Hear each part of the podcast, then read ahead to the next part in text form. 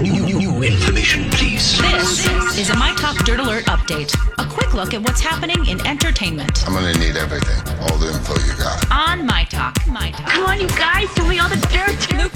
Says he's feeling awesome after fighting COVID 19. The singer and American Idol judge tested positive before Idol's premiere. Uh, I'm sorry, before Idol's April 12th episode.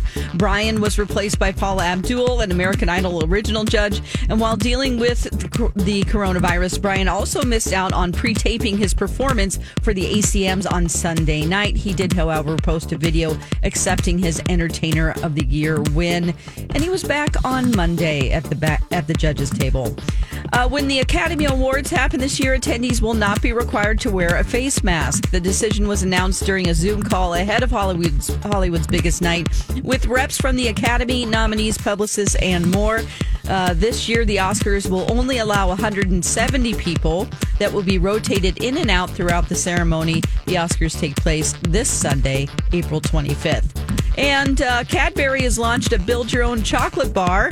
The company's website, Cadbury World, you can customize bars of chocolate, and the service includes choosing the flavor of your chocolate bar, milk or white, and personalizing it with three toppings of your choice.